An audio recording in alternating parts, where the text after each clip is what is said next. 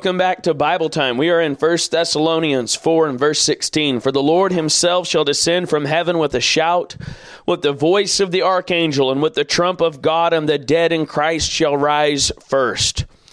Father, in Jesus' name, we pray that you would open our understanding to this text. Teach us what you would have us to learn from it. Comfort us, Father, with these words, we pray in Jesus' name and for Christ's sake. Amen. So here we have a, in, a continuation of the same theme here of the resurrection of the dead. Back in verse 13, um, the Apostle Paul, speaking by inspiration of the Holy Spirit of God, said, But I would not have you to be ignorant, brethren, concerning them which are asleep, that ye sorrow not, even as others which have no hope. For if we believe that Jesus died and rose again, even so them also which sleep in Jesus will God bring with him. We've looked at that. We've looked at where do dead people go when they die die? Are they in the earth? Are they in heaven? Well, uh, and part of that depends on whether or not they believe, but dead believers are in Christ. We looked at the verse that says to be absent from the body is to be present with the Lord. And we looked at many other scriptures. We looked at the book of Revelation where the souls of them that were slain were under the altar speaking to God. We looked at those um, many passages of scripture that talk about us being um, in Christ. We at least referenced, I have many more coming to mind even as I say that, that we didn't even touch on. For you are dead and your life is hid with Christ. And when Christ shall appear, um, it says, then we'll be like him. Now, the dead in Christ are as Christ. To be absent from the body is to be present with the Lord, but the body decays in the earth and will be raised from the dead. And that's what he's talking about here. For this we say unto you by the word of the Lord, that we which are alive and remain unto the coming of the Lord shall not prevent them which are asleep, which we studied out yesterday. So those that are asleep are those that are dead, those that have died, and their bodies are in the ground. According to man's way of thinking, they are dead, but in God's economy, their bodies are merely sleeping in the dust. The day will come whenever God will call them up and every molecule of their body will be joined back together and God will take it up to heaven and somewhere along the way he will change it and fashion it like unto his own his own immortal body. We looked at that in 1 Corinthians 15 which we kind of just blitzed through and that passage 1 Corinthians 15 is is really loaded with all of the information that you need to understand the resurrection uh, from the dead. Now he says here, we which are alive and remain unto the coming of the Lord shall not prevent them which are asleep. And those that are asleep are the ones who are dead in Christ here in verse 16. For the Lord himself shall descend from heaven with a shout, with the voice of the archangel, and with the trump of God, and the dead in Christ shall rise first. Now it doesn't end there, but our study will, we'll try and keep our study confined to verse 16 today. Um, Lord willing, in the future we'll study verse 17. Then we which are alive and remain shall be caught up together with them in the clouds to meet the Lord in the air, and so shall we ever be with the Lord. We'll study how those two events there, the dead in Christ rising first, and then we which are alive and remain being caught up in the air will happen almost simultaneously. What an amazing thought that is. What will it be like for someone? to be um, in heaven already and see God call their body up from the dust and their body rematerialize and come shooting up out of the ground, and then God change it into a glorious body and put them in it. I don't have any idea how to even describe what it will look like. And what will it be like for those that are alive and remain, who are here on earth, and then Jesus Christ comes back, and the dead in Christ rise first, and then we which are alive and remain are caught up to be with the Lord? What will it be like to be caught up? I can't even begin to describe what that might be like. Maybe they'll be sitting there eating their soup for dinner. Maybe they'll be working on a tractor. Maybe they'll be standing there telling somebody about Jesus. Jesus. Imagine the street preacher standing there. Imagine a crowd of angry people, and they're all saying, Shut up, preacher, go away. And he says, The Lord himself shall descend from heaven with a shout, and he's gone. And all the people are like, Where'd he go? You know, half of them will say, Good riddance. And maybe just a few of them will say, What just happened? Maybe a few of them will listen. I would not be shocked if God doesn't have dozens of preachers preach on that right before he calls them out. I would not be shocked. if there's preachers all over the place preaching this text whenever Christ calls people back. I'm ready, Lord. Come on now. It'd be okay. Now, here in this text, he's, he deals with the dead in Christ rising first, but there's some things that happen when the Lord descends.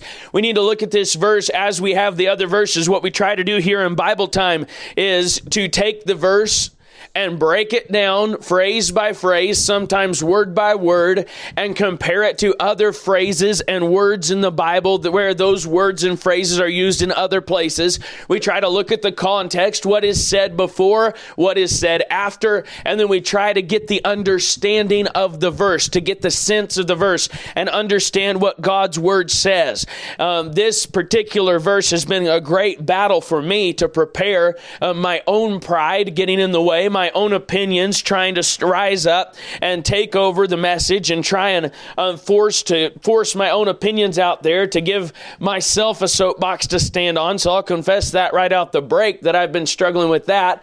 Um, also, other people's dumb opinions come to mind, and then I have to battle those dumb opinions and try and figure out how to shoot down their dumb opinions. And that's not what I want to do either necessarily. Sometimes you need to shoot down some heresies, but otherwise, if it's just some dumb opinions, opinions, it's best to just leave them alone and preach the word of God. So that's what we need to try and do today is just preach the word of God. So pray for me while I, while I preach or while I try to preach. The Lord being my helper will preach this today and get the sense of what God's saying here. So the first part of this text is for the Lord himself. And that's easy to overlook because we get so caught up on the descend from heaven part right off the bat that we don't take time to consider the Lord himself. Who is the Lord?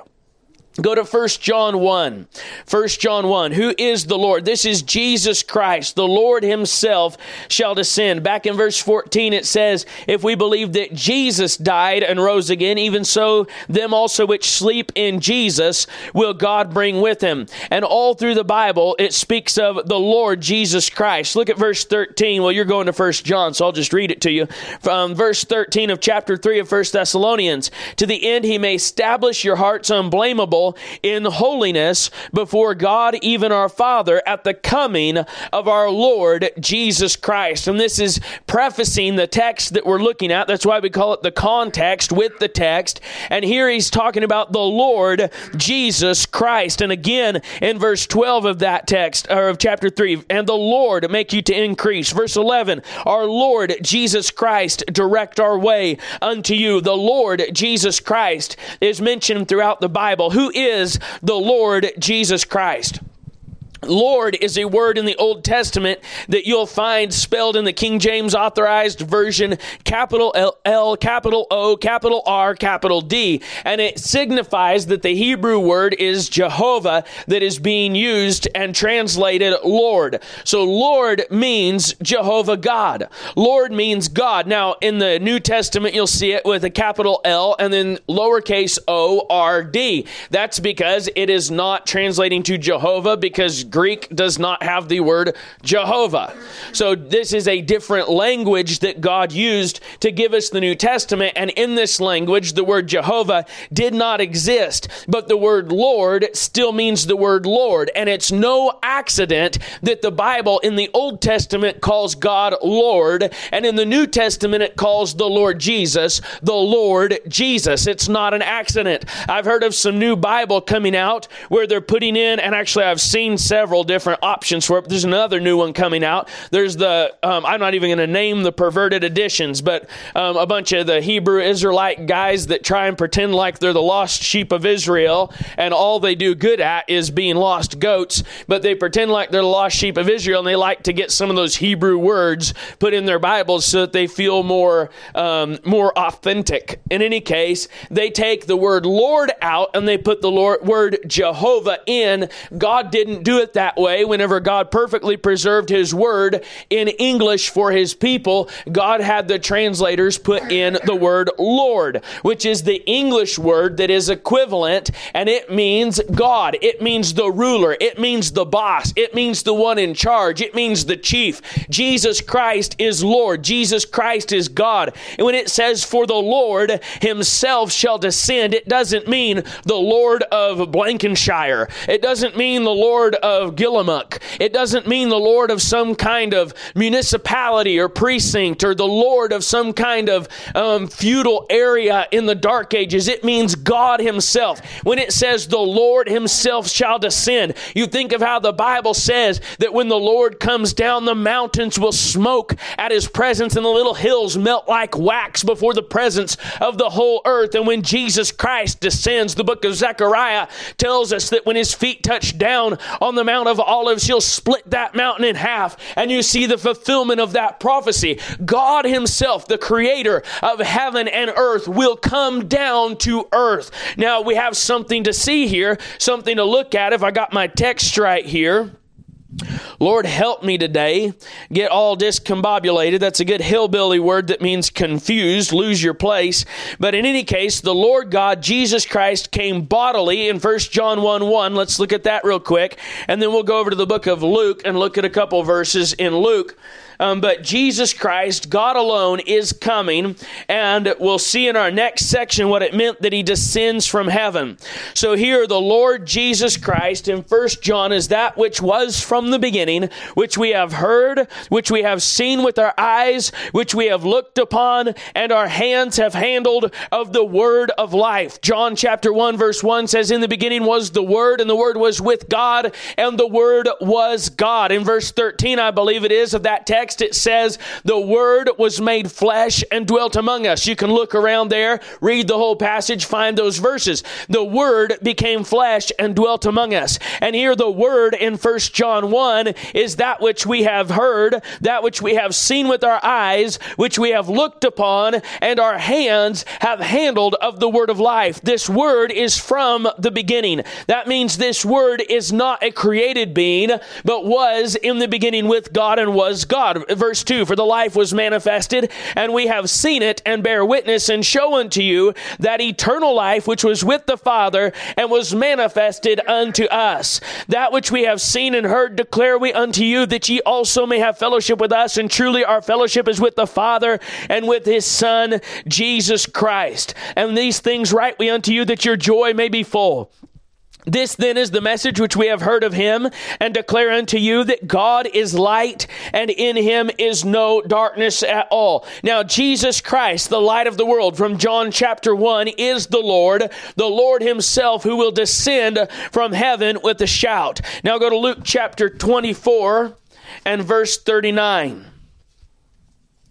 Here it says in verse 39 Jesus was speaking to the disciples and they were scared. They weren't sure it was Jesus Christ bodily. And he said to them in verse 38 Why are ye troubled and why do thoughts arise in your hearts?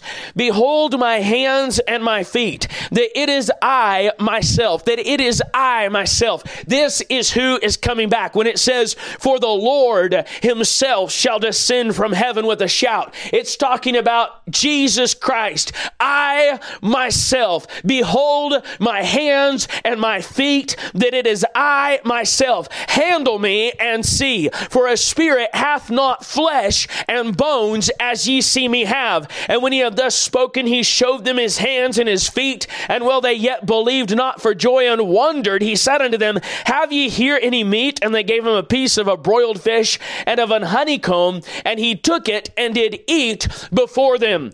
God Almighty Almighty, Jesus Christ in the flesh, is the Lord who will descend from heaven. God in the flesh, fully man, fully God in the flesh, descending from heaven with a shout, with the voice of the archangel, and with the trump of God, and, the, and then the dead in Christ shall rise first. Now, this world would love to stop Jesus Christ from coming back. This world would love to shoot him down out of the sky. And if they could, it would work because he's flesh and blood blood. But they can't because he's God.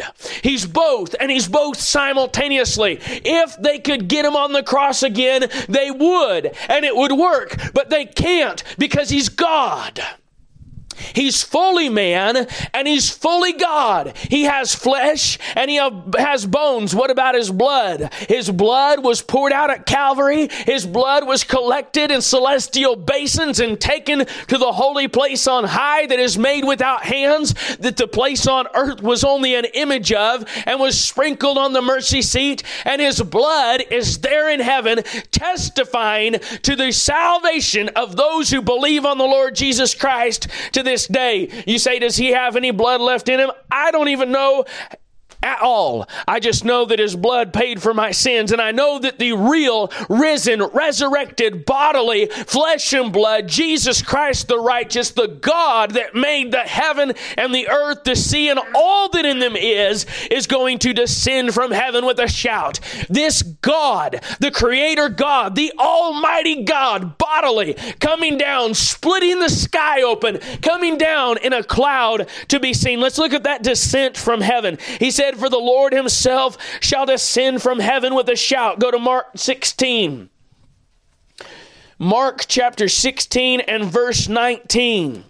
Here in the Word of God it says, So then, after the Lord had spoken unto them, he was received up into heaven and sat on the right hand of God. Now, we looked at some of the evidences um, in just the past few days of, of Jesus Christ's bodily resurrection. We looked in detail at the resurrection of Jesus Christ and at the witnesses that God had ordained from the Roman soldiers to the Sanhedrin who would not look at the evidence. By the way, not looking at the evidence is in a way testimony testifying to the evidence. When you refuse to look, you are saying, I already know it's true and I refuse to see anything else that will convict my guilty conscience that what I know to be true is true. So the Sanhedrin, by their refusal to look at the hard evidence, testified that Jesus Christ was risen from the dead. When they paid the soldiers money, they testified that Jesus Christ was risen from the dead. We looked at the resurrection of Jesus Christ. We looked at the witnesses that witnessed to his resurrection. And here in Mark 16 19, after the Lord had spoken unto them, he was received up into heaven and sat on the right hand of God. Jesus Christ, fully God, fully man.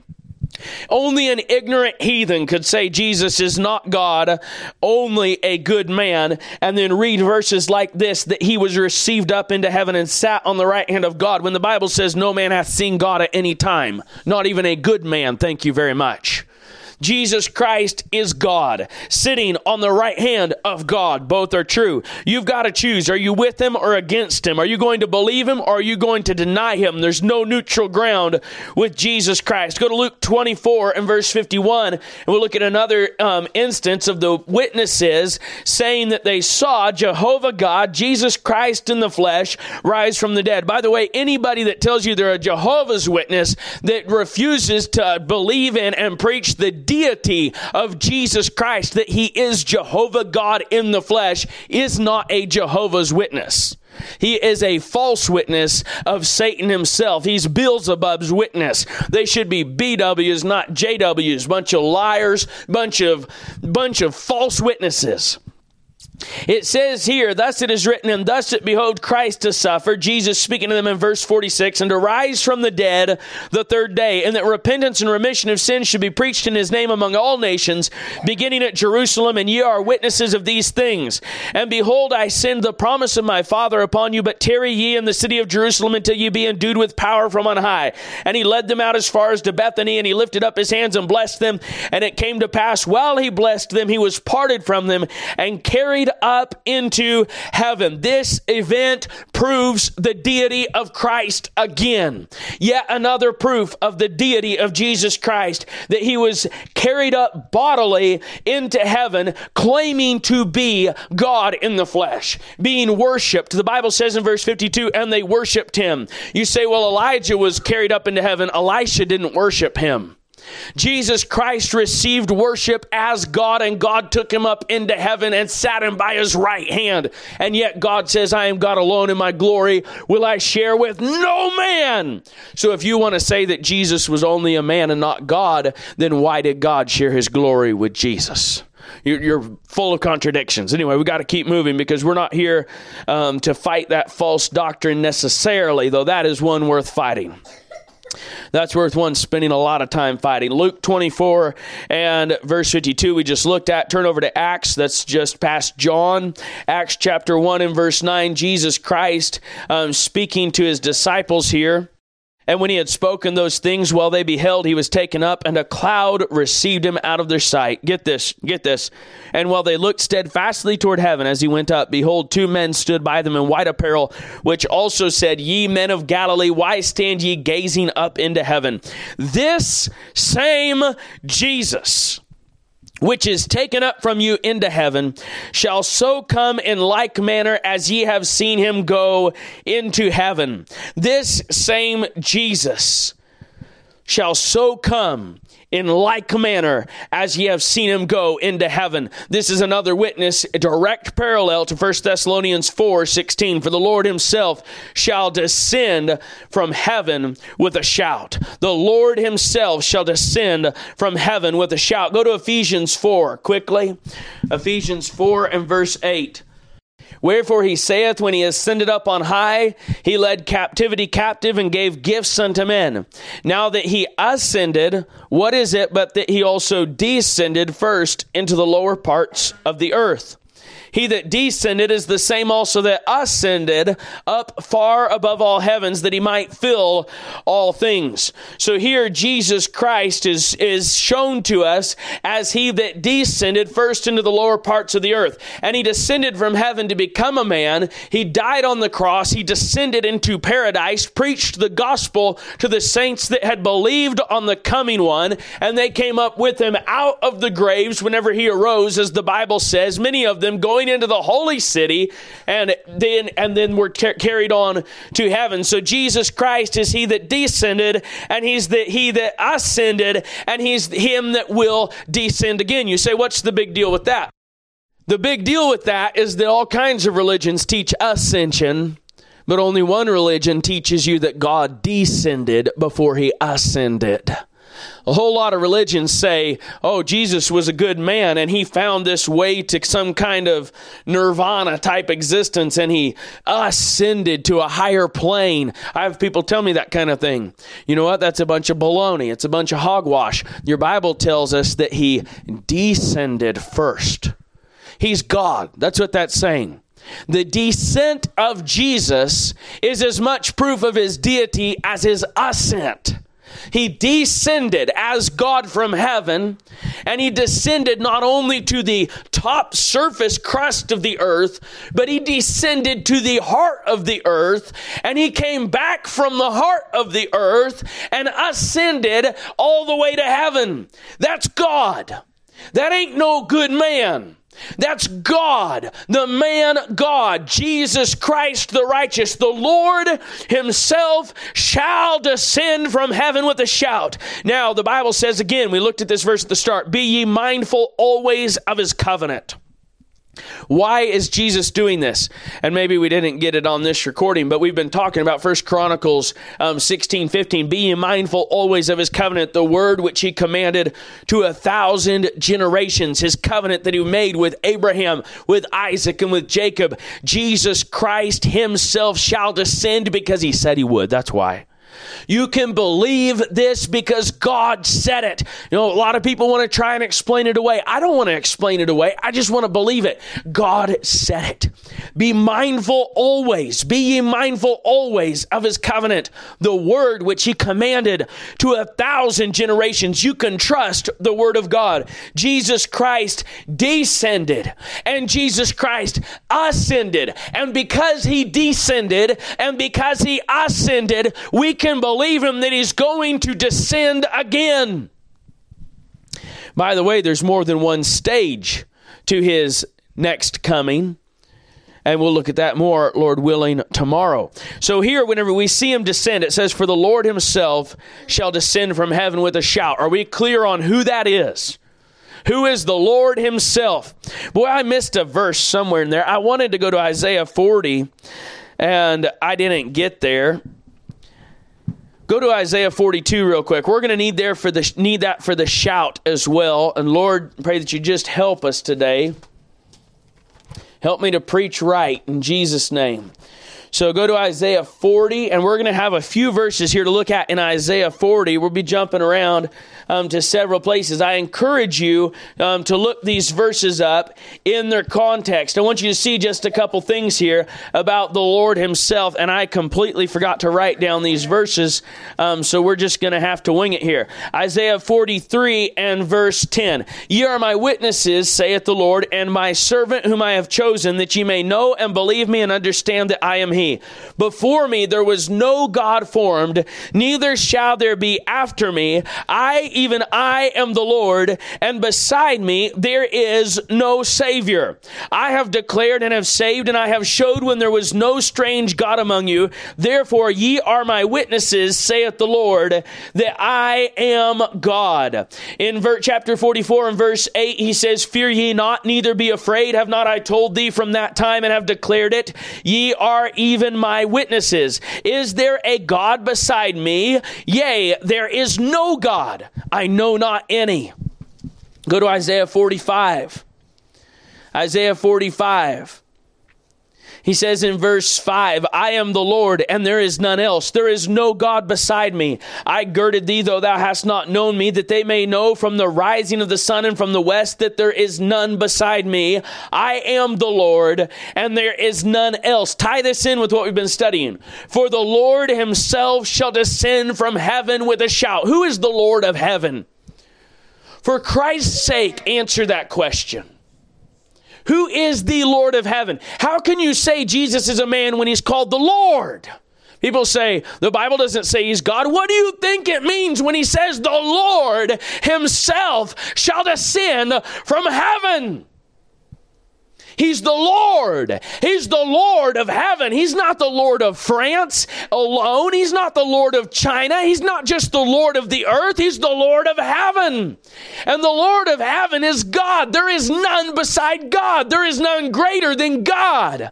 The Bible says at the name of Jesus, every knee shall bow of things in heaven and things in earth, and every tongue confess that Jesus Christ is Lord to the glory of God the Father. And there's the Father and the Son right there in the same verse that says He's God. How do you figure it out? You don't. You just choose whether or not you're going to believe it. I believe it. I believe both. I'm not picking and choosing. And God won't accept your picking and choosing either. The only way to the Father is through the Son. And here he says, I am the Lord, and there is none else. Verse 7 I form the light and create darkness. I make peace and create evil. I, the Lord, do all these things. You say, Oh, I don't like that verse where he creates evil. Jesus, God, is a God of love. Well, guess what? You're going to find out the resurrection is going to be evil for a lot of people. Only those that believe on the Lord Jesus Christ will be saved. So let's move on here to the shout in Isaiah 42 2. Go there quickly. the Lord himself shall descend from heaven with a shout. Now, here, these three things that are mentioned the shout, the voice of the archangel, and the trump of God are all three things that he did not have with him when he came the first time. The first time he descended. The next time he comes to descend, he will come with the voice of the archangel, he will come with a shout, and he will come with the trump of God. Let's look at these three things real quick, and I'm going to tell you right up front I don't have it all figured out here at all. So, we're just going to look at what the Bible says, and we're going to try and move on and hope for the best and ask God to teach us because God will. Isaiah 42, 2. So here he says, of his servant, um, which is Christ, and I can prove that from the scriptures.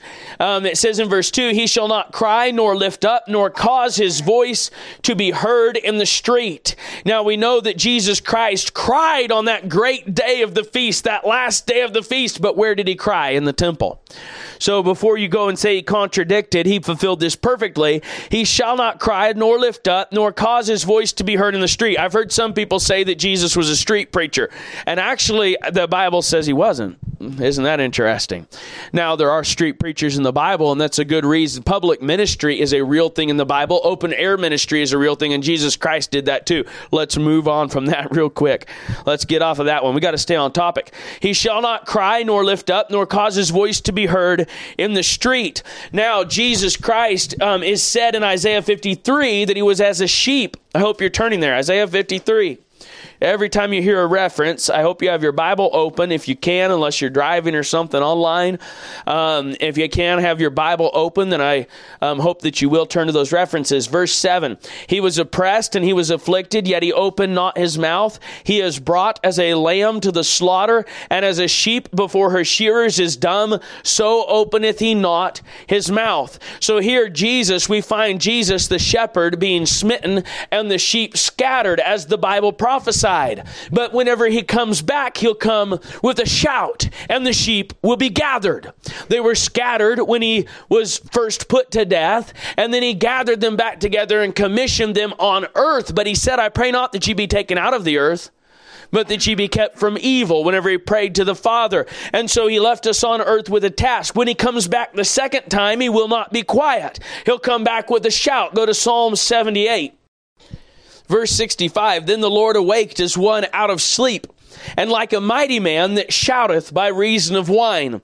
And he smote his enemies in the hinder parts, he put them to a perpetual reproach. Now, Jesus Christ, when he comes back, will shout like a mighty man. He'll shout like one that has been reason of wine. Now, that doesn't mean he'll be drunk, but his people will think he's gone crazy. He's lost his mind. Who is this one coming from heaven? Who is this man? Coming from heaven. And he'll shout. He'll come back with a shout and with the voice of an archangel. Let's look at that next.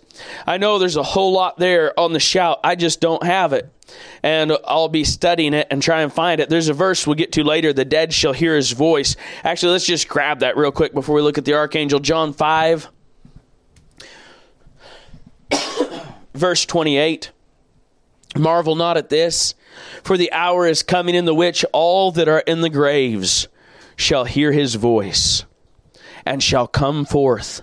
They that have done good unto the resurrection of life, and they that have done evil unto the resurrection of damnation.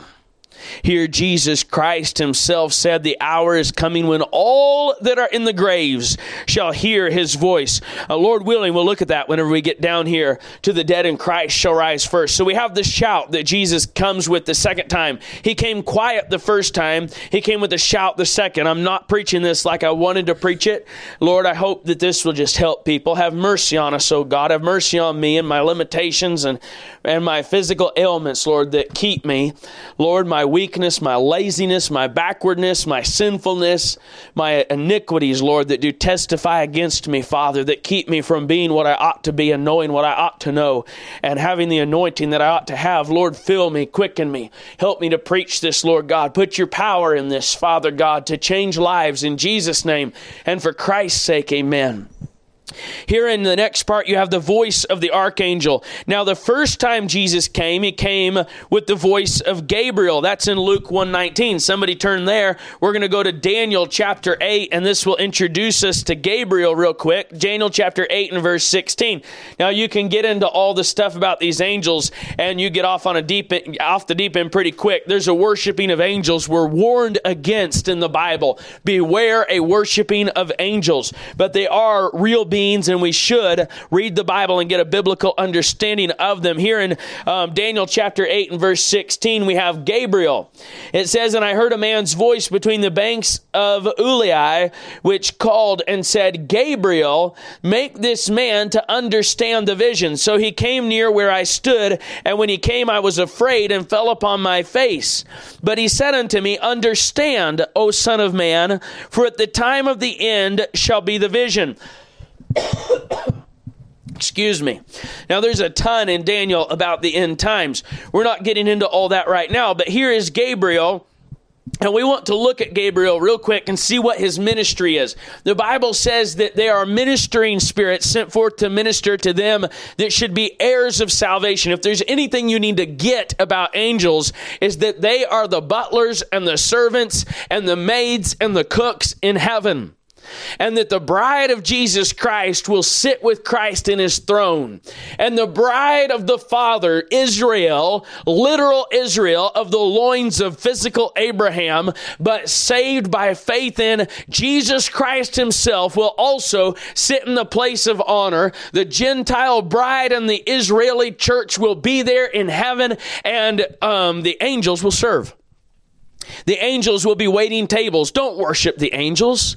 The Bible says that we will judge angels.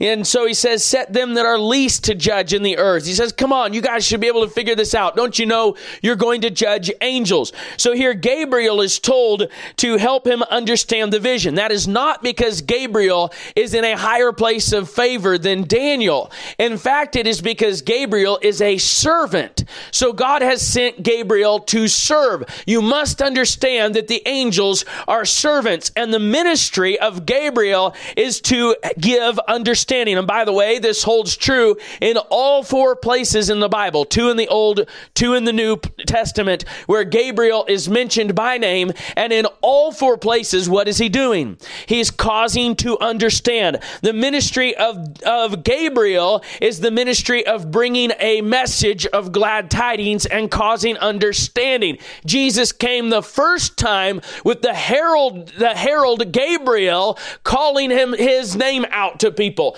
Gabriel telling people about Jesus Christ. And Jesus Christ's first ministry was a ministry of opening the scriptures and giving understanding about the word of God. So Gabriel fit Christ's ministry on earth perfectly to a T. Now it says, now as I, he was speaking with me, I was in a deep sleep on my face toward the ground, but he touched me and sat me upright and he said, Behold, I will make thee know what shall be in the last end of the indignation. By the way, what did Jesus do whenever he came and men were too sick to hear him? He touched them and made them to sit up. This all this isn't a coincidence. Gabriel's ministry is a picture of Christ's ministry. Gabriel was perfectly made, created by Jesus Christ who made him for a time and a purpose and a job, and his job is a job of ministry. So we have gentle Gabriel coming to herald the gentle ministry of our Savior coming as the Lamb of God to take away the sins of the world. Daniel chapter 9 and verse 21 Yea, while, I, whilst I was speaking in prayer, even the man Gabriel, here he calls him a man, whom I had seen in the vision at the beginning, being caused to fly swiftly, touched me about the time of the evening oblation now we know from the scriptures that he's an angel, but that here he's appearing as a man. So you can use scripture to define scripture. You don't have to just guess. the Bible tells us he's the angel, and he'll tell us that in Luke. So he says, Even the man Gabriel, whom I had seen in the vision at the beginning, being caused to fly swiftly, touched me about the time of the evening oblation. And what did he do? He informed me and talked with me, saying, O Daniel, I am now come forth to give thee skill and understanding.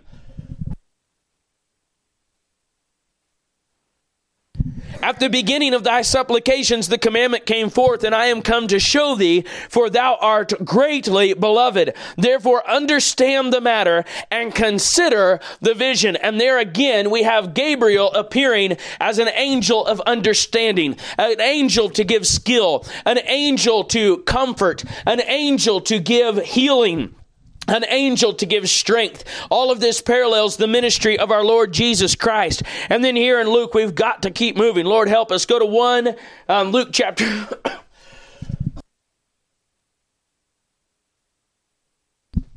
Luke chapter 1 and verse 19. And the angel answering said unto him, I am Gabriel that stand in the presence of God. You're going to have to get the context yourself. I am Gabriel that stand in the presence of God and am sent to speak unto thee and to show thee these glad tidings. Now, this good angel, this glad tidings angel, by the way, there's two messengers in the Bible. When Absalom has rebelled against David and two messengers are sent, and that's a rabbit I can't chase. I didn't even study it out. It just popped into my mind, so I better drop it before I get in deep water water. But just think about that for a second. One ain't one of those messengers, thou art a good man, thou shalt not send tidings today. The other messenger, he said, you send the tidings. The first messenger wasn't fit for the tidings. The second messenger was because Absalom had died. We're going to see that when we see here that Jesus Christ will come the second time with the voice of the archangel. Now, For it is assumed that that's Michael. We'll get there in just a second. Verse 26 And in the sixth month, the angel Gabriel was sent from God unto a city of Galilee named Nazareth to a virgin espoused to a man whose name was Joseph of the house of David, and the virgin's name was Mary. And the angel came in unto her and said, Hail, thou that art highly favored, the Lord is with thee. Blessed art thou among women. Verse 30 And the angel said unto her, Fear not, Mary, for thou hast found favor with God, and behold, thou shalt conceive in thy womb and bring forth a son, and shalt call his name Jesus. Jesus. He shall be great, and he shall be called the Son of the Highest, and the Lord God shall give unto him the throne of his father David, and he shall reign over the house of Jacob forever, and of his kingdom there shall be no end. Mary asked a question, the angel answered, giving understanding. Again, the Holy Ghost shall come upon thee, and the power of the highest shall overshadow thee. Therefore, also that holy thing which shall be born of thee shall be called the Son of God. And behold, thy cousin Elizabeth, she hath also conceived a son in her old age. And this is the sixth month with her, who is called barren, for with God nothing shall be impossible. Now, this angel Gabriel typifies the first coming of Jesus Christ. When he came the first time, he came with gentle Gabriel as his herald. When he comes the second time, he comes with the voice of the archangel. It doesn't tell us the name of that archangel. Two places in the Bible mention the archangel. The second is Jude in verse 9. And it says, Michael, the archangel, archangel, the only angel that is named an archangel in the Bible. But the word arch means chief. The word arch means in the essence of captain, it means chief. Now, David had mighty men, and of his mighty men, he had chief captains. Joab, the chief, he said, Whoever getteth up to the gutter and smiteth the blind and the lame who are hated of David's soul, he shall be chief and captain. And it says that David took the city of Jerusalem there, of Jabus, and Joab took it, and he became chief and captain. So he was over the host. But then there were other chiefs who were chiefs under the chief. So this word archangel is not a name, and it is not a specific title. It is something that shows that this angel angel has a rank and has an authority. And in Jude verse 9, it says that Michael, the archangel, when disputing with the devil for the body of Moses, durst not bring against him a railing accusation, but said, The Lord rebuked thee. You can look it up and read it. So here, the, let's look at the difference. You have Michael, the archangel, um, who is disputing with Satan. Go to Daniel chapter 10 real quick. I should have held my place there in Daniel. It's taken time to turn, and it's good to turn in your Bible, so it's not, it's okay. We can take the time. Daniel chapter 10 and verse 13.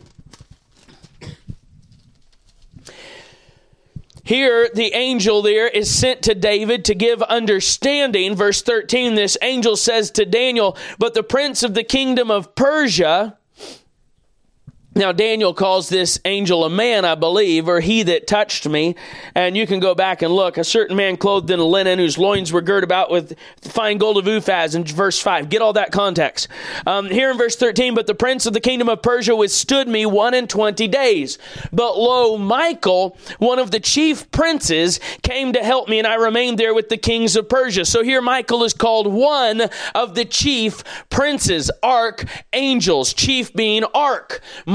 Came to withstand the prince of Persia. This is not the prince of Persia that wears a turban and carries a scimitar. This is a principality. This is a, de- a devil that had been given the authority over a jurisdiction. And Michael, one of the chief princes, was sent to help. So we find him striving with the devil in Jude. We find him helping against the prince of Persia that is coming to resist the word of God being sent to Daniel in in the book of Daniel, chapter 10, And then in Daniel chapter 12 and verse 1, it says, And at that time shall Michael stand up, the great prince, which standeth for the children of thy people. And there shall be a time of trouble such as never was since there was a nation, even to that same time. And at that time thy people shall be delivered, every one that shall be found written in the book. Now listen to me here. Oh Lord.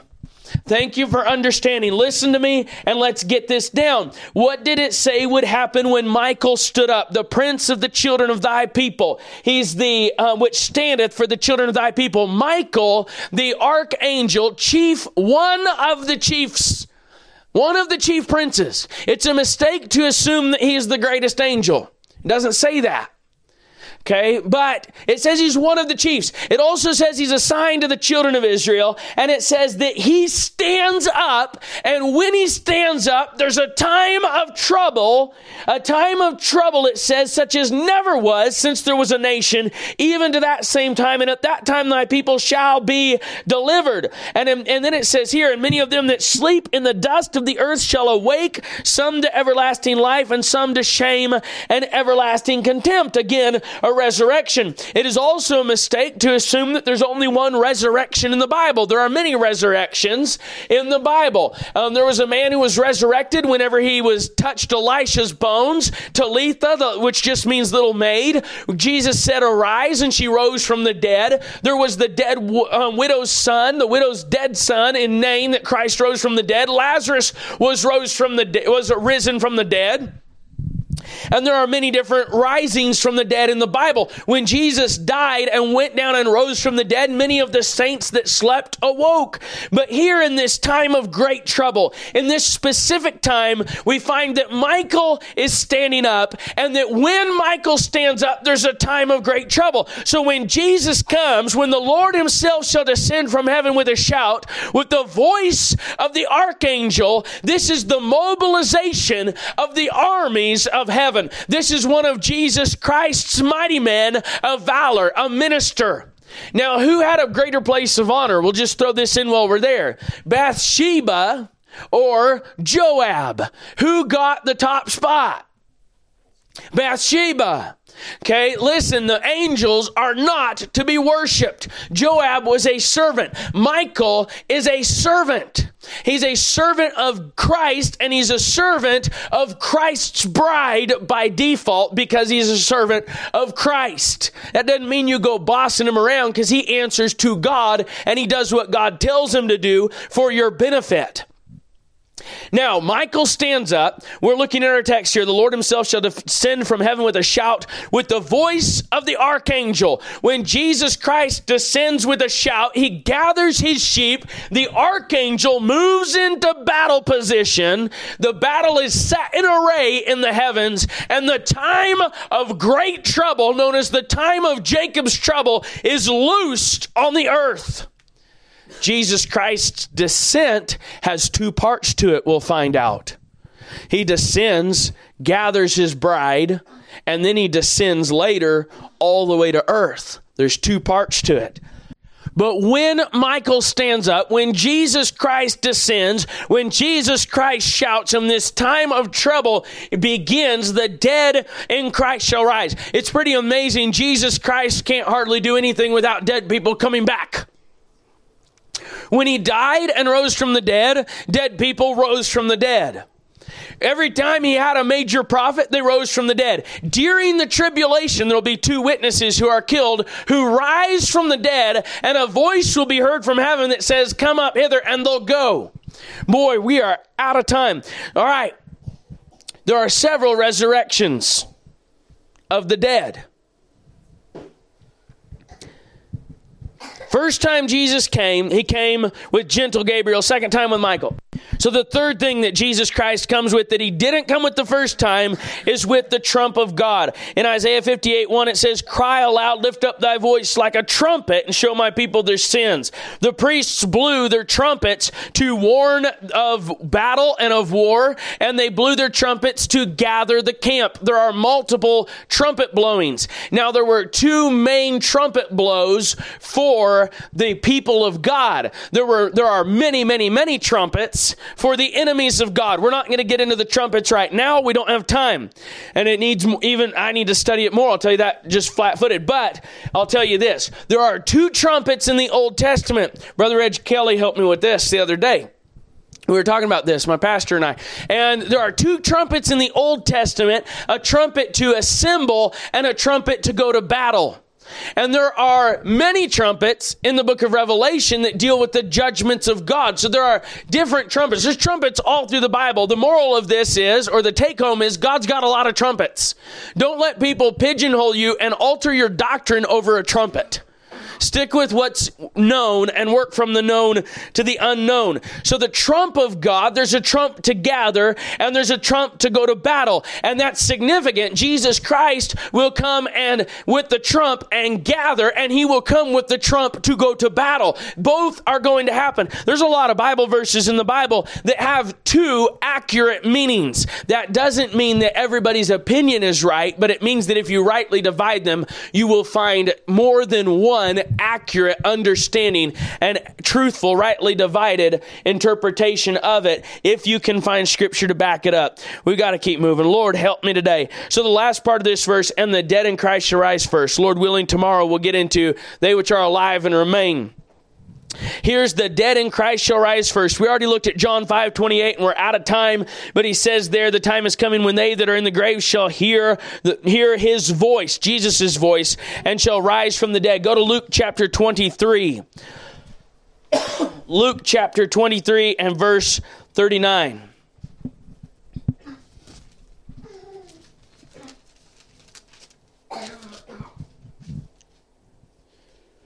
And one of the malefactors which were hanged railed on him, saying, If thou be Christ, save thyself and us. But the other answering rebuked him, saying, Dost thou, thou fear God, seeing thou art in the same condemnation? And we indeed justly, for we receive the due reward of our deeds. This is the thief on the cross. And he says, But this man hath done nothing amiss. And he said unto Jesus, Lord, remember me when thou comest into thy kingdom. And Jesus said unto him, Verily I say unto thee, today shalt thou be with me in paradise.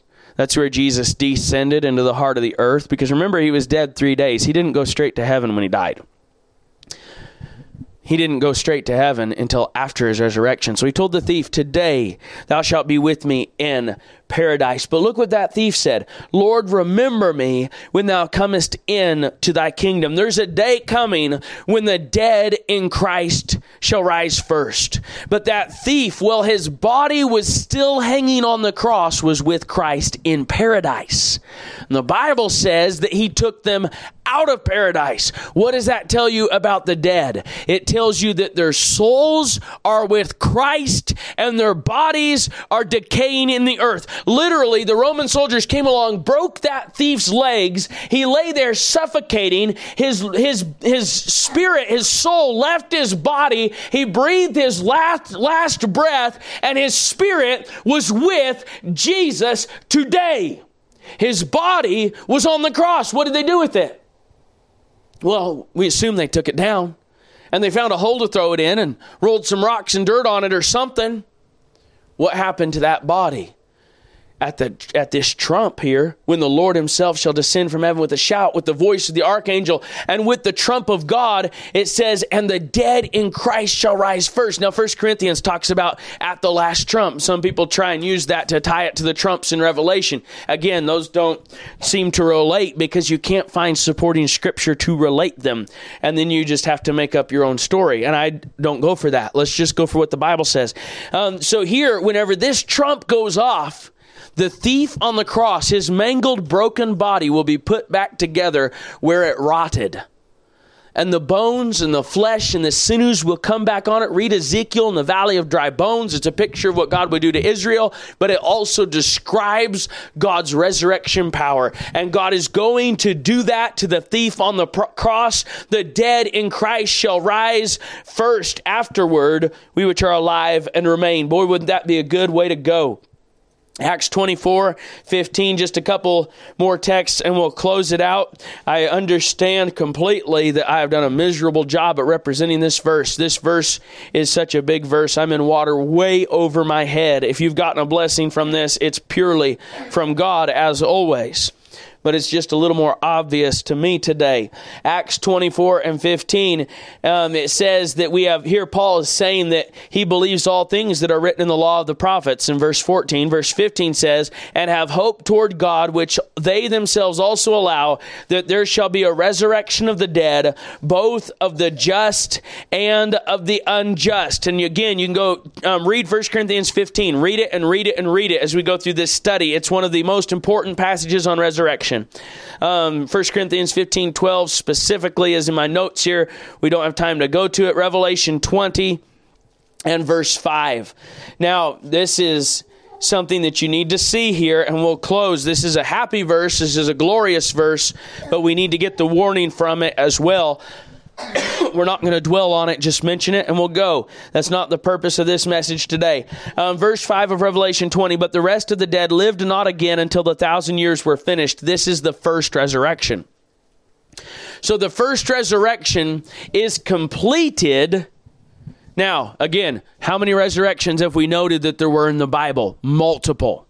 The man resurrected when he touched Elisha's bones. We had all these res- resurrections that Jesus did. We have resurrections where Elisha stretched himself on the child and the child sneezed. You have the widow of Nain and her son. You have the little maid that Christ said arise. You have Lazarus. You have those that rose from the dead. All these resurrections will be completed. This is where people get hung. Listen, this is where people get hung. This, all of those resurrections will be completed will be completed at the millennial reign. Here are thrones, and they sat upon them, and judgment was given unto them. And I saw the souls of them that were beheaded for the witness of Jesus and for the word of God, and which had not worshipped the beast, neither his image, neither had received his mark upon their foreheads or in their hands. And they lived and reigned with Christ a thousand years. But the rest of the dead lived not again until the thousand years were finished. This is the first resurrection. The first resurrection is finished at the millennial reign.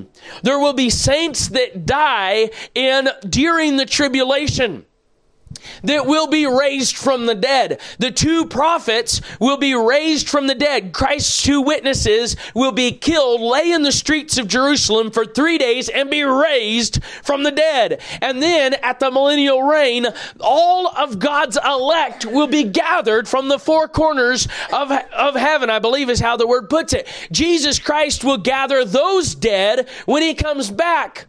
Listen, don't let people's high theology put you in a box and pigeonhole you and get you stuck in their stinking heresies and their garbage and make you dependent on their great discernment to understand the Bible. Just accept that you don't understand it and read it and ask God to teach you and let Him teach you. So this resurrection will be completed, this in its totality here at the millennial reign. Blessed and holy is he that hath part in the first resurrection. Can I, can I throw in a little bit of um, heresy? No. I'm saying that jokingly, okay? But heresy to a lot of modern thoughts. You know, there might be some Christians, so quote unquote Christians, that miss the resurrection. But there's still hope until the first resurrection is over. Until Jesus Christ comes in glory. Till he descends all the way to earth, there's still hope. Don't give up. Follow Jesus. Now, some of you want to throw rocks at me, and go ahead. I'd rather you didn't, just to be honest with you. That's just kind of tough talk. But anyway, Revelation chapter 20 and verse 5, verse 6 Blessed and holy is he that hath part in the first resurrection, on such the second death hath no power but they shall be priests of God and of Christ and shall reign with him a thousand years. And when the thousand years are expired, Satan shall be loosed out of his prison and shall go out to deceive the nations which are in the four quarters of the earth, Gog and Magog, to gather them together to battle. And the, num- the number of whom is as the sand of the sea. And they went up on the breadth of the earth and compassed the camp of the saints about. And the beloved city, and fire came down from God out of heaven and devoured them. And the devil that deceived them was cast into the lake of fire and brimstone where the beast and the false prophet are, and shall shall be tormented day and night forever and ever. And I saw a great white throne and him that sat on it, from whose face the earth and the heaven fled away, and there was found no place for them. You can mark down John 5 27. The Father hath committed all judgment to the Son. This is your final judgment here. Verse 12. And I saw the dead, small and great, stand before God, and the books were open, another book was opened, which is the book of life. And the dead were judged out of those things which were written in the books according to their works. And the sea gave up the dead which were in it, and death and hell delivered up the dead which were in them, and they were judged every man according to their works. And death and hell were cast into the lake of fire. This is the second death. And whosoever was not found written in the book of life was cast into the lake of fire. And then he sees the new heaven and the new earth and God and his people, and there's not a resurrection there. The resurrection is already past there in verse 5. Father, we thank you for the resurrection of the dead. We thank you that the dead in Christ shall rise first. Lord, we thank you for your word. We thank you for the truth of your word, and we thank you for the doctrine of your word. In Jesus' name, please glorify your Son and use this message in spite of my weakness. Lord, my hope is that through your word you said that your strength is made perfect in weakness. And Lord, therefore I'm a candidate, Lord, for you to show your strength. And I ask you to do it, Father, in spite of my weakness or through my weakness, Father. In Jesus' name, amen.